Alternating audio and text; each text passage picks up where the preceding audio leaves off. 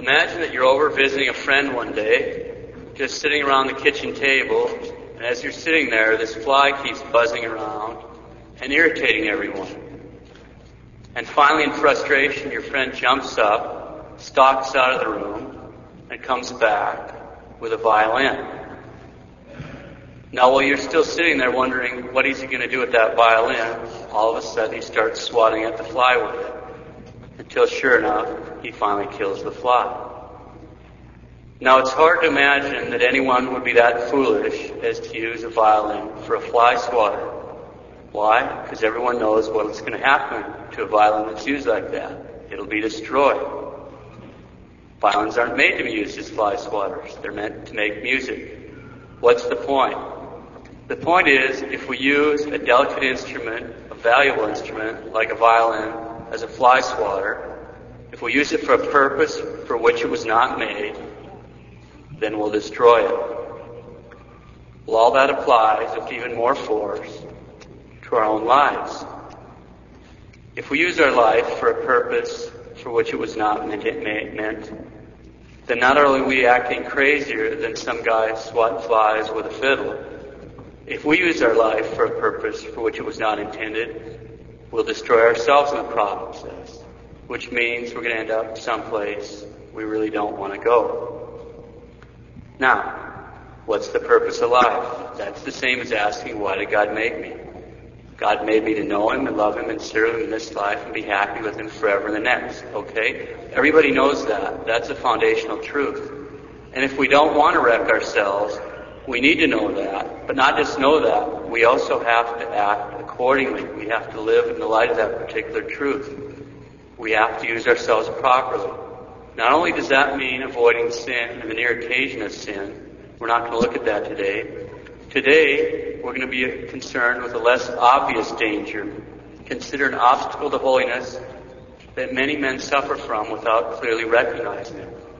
St. Paul is referring to this when he talks in Ephesians about being renewed in the spirit of your mind and put on the new man.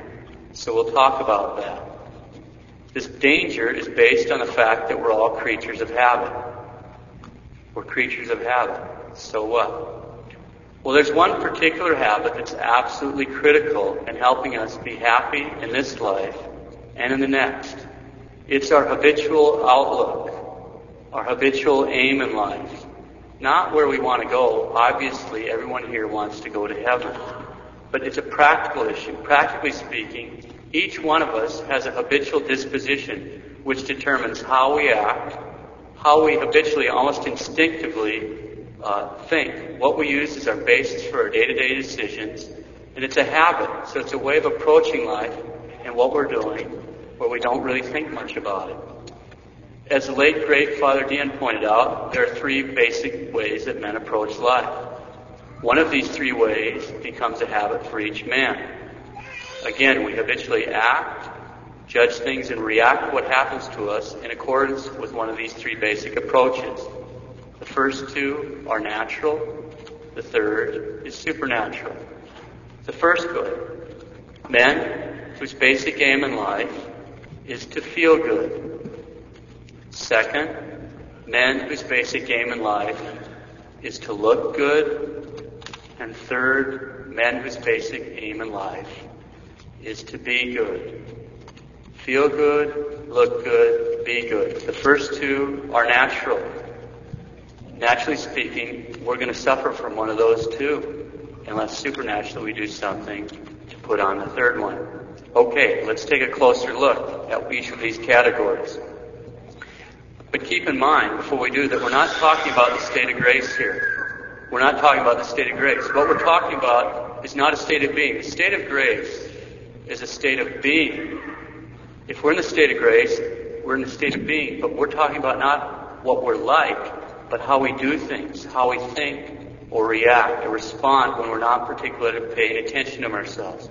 We're considering the particular motive a man has for his actions, his judgments, his reactions, not how he is, but how he acts. Okay, so let's now take a closer look at each group. First group, the men whose principal aim in life is to feel good. They have a habit of choosing, without thinking much about it, whatever makes them feel good. Their goal is to have a good time. If it feels good, do it. Eat, drink, and be merry, for tomorrow we die. They live by indulging their sensual pleasures. If food isn't just the way they like it, if it isn't seasoned just right, or isn't cooked just right, or maybe they didn't get just the right amount, then they're unhappy. If other people don't fuss over them or constantly worry about how they feel, then they're unhappy. If they're asked to do a little bit more work than anyone else, then they're unhappy. If anything interferes with their desire to feel good, then they're unhappy. They may be mad or they may be sad, but they're unhappy. These people typically have a hard time saying no to themselves, and they suffer especially from sins of the flesh, the deadly sins of gluttony, lust, and sloth. And their principal motive is pleasure. So that's a thumbnail sketch of the men who have a habit of choosing whatever makes them feel good. Second category. These are the men whose principal aim in life is to look good. So they have this habit of choosing whatever will make them look good. They want to be successful at any cost.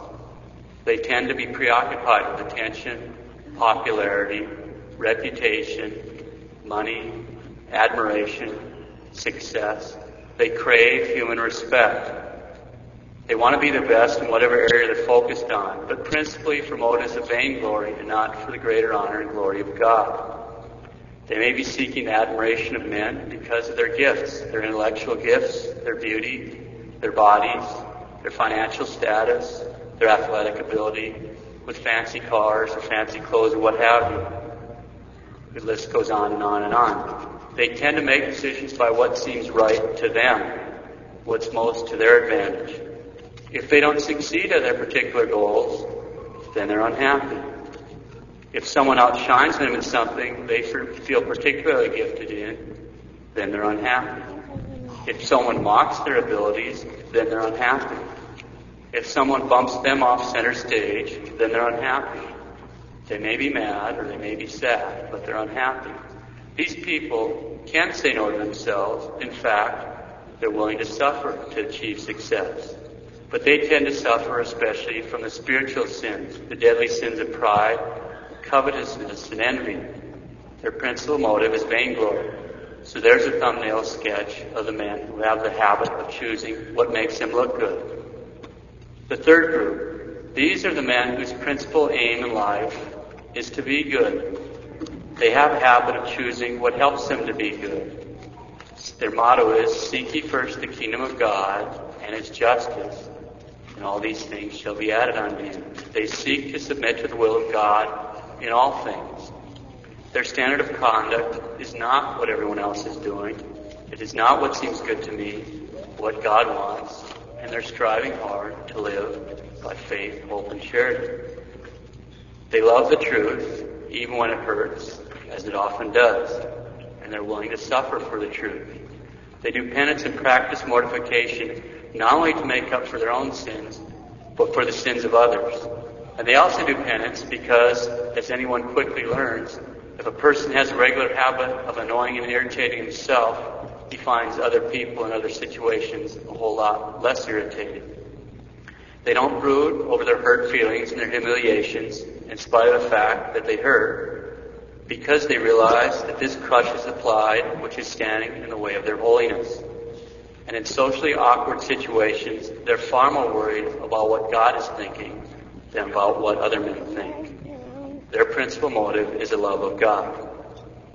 Feel good, look good, be good. Those are the three habitual motives that men approach life with. The first two, feeling good and looking good, come naturally. They have to be fought. We have to struggle against them.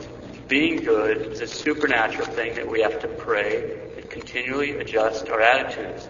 This is why the Benedictines, for example, have that idea of daily conversion. Daily conversion, because by nature, as we know, we're children of wrath. We have to daily convert and turn back and try to be good. Now, why does this matter? Suppose we're in the state of grace. That means we're already essentially holy. That's what the state of grace means. And we already all know the purpose of life. But besides that, it's still quite possible for men to live in a way that they're really trying to grow in holiness, that they have a true devotion to the Blessed Virgin, they're saying their rosary, they're going to confession, they're doing spiritual reading, they're doing all the things they're supposed to do as Catholics. They're really trying. But they're still having a huge amount of difficulties and problems. And maybe they're not even happy and don't seem to be getting anywhere.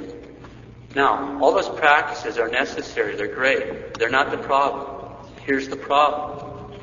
Many men, in spite of the fact they're trying to live a good and holy Catholic life, are having these struggles because of their habitual disposition. If we have a default setting to feel good, then even if we're praying like crazy, when we don't get what we want, when we're asked to do something we don't like, when something interferes with our desires to feel good, then what? We're unhappy. We'll be unhappy. Maybe we're going to get mad. Maybe we'll be sad, but we're unhappy. Why? Because we've got in our heart habitual expectation that I have to feel good all the time. And then when God hasn't arranged the universe so that everything runs exactly according to our desires, then we've got this problem, right? Or maybe we have the default setting to look good. We think, hey, I'm the captain of my soul. Then even if we're praying like crazy, when something comes along that humiliates us, or thwarts our carefully, carefully laid plans, or causes us to look bad in front of the people that we're trying to impress, then what? We'll be unhappy. Maybe we'll be mad, maybe we'll be upset, but we'll be unhappy. Why? Because in our heart of hearts, we have a habitual expectation that we ought to look good.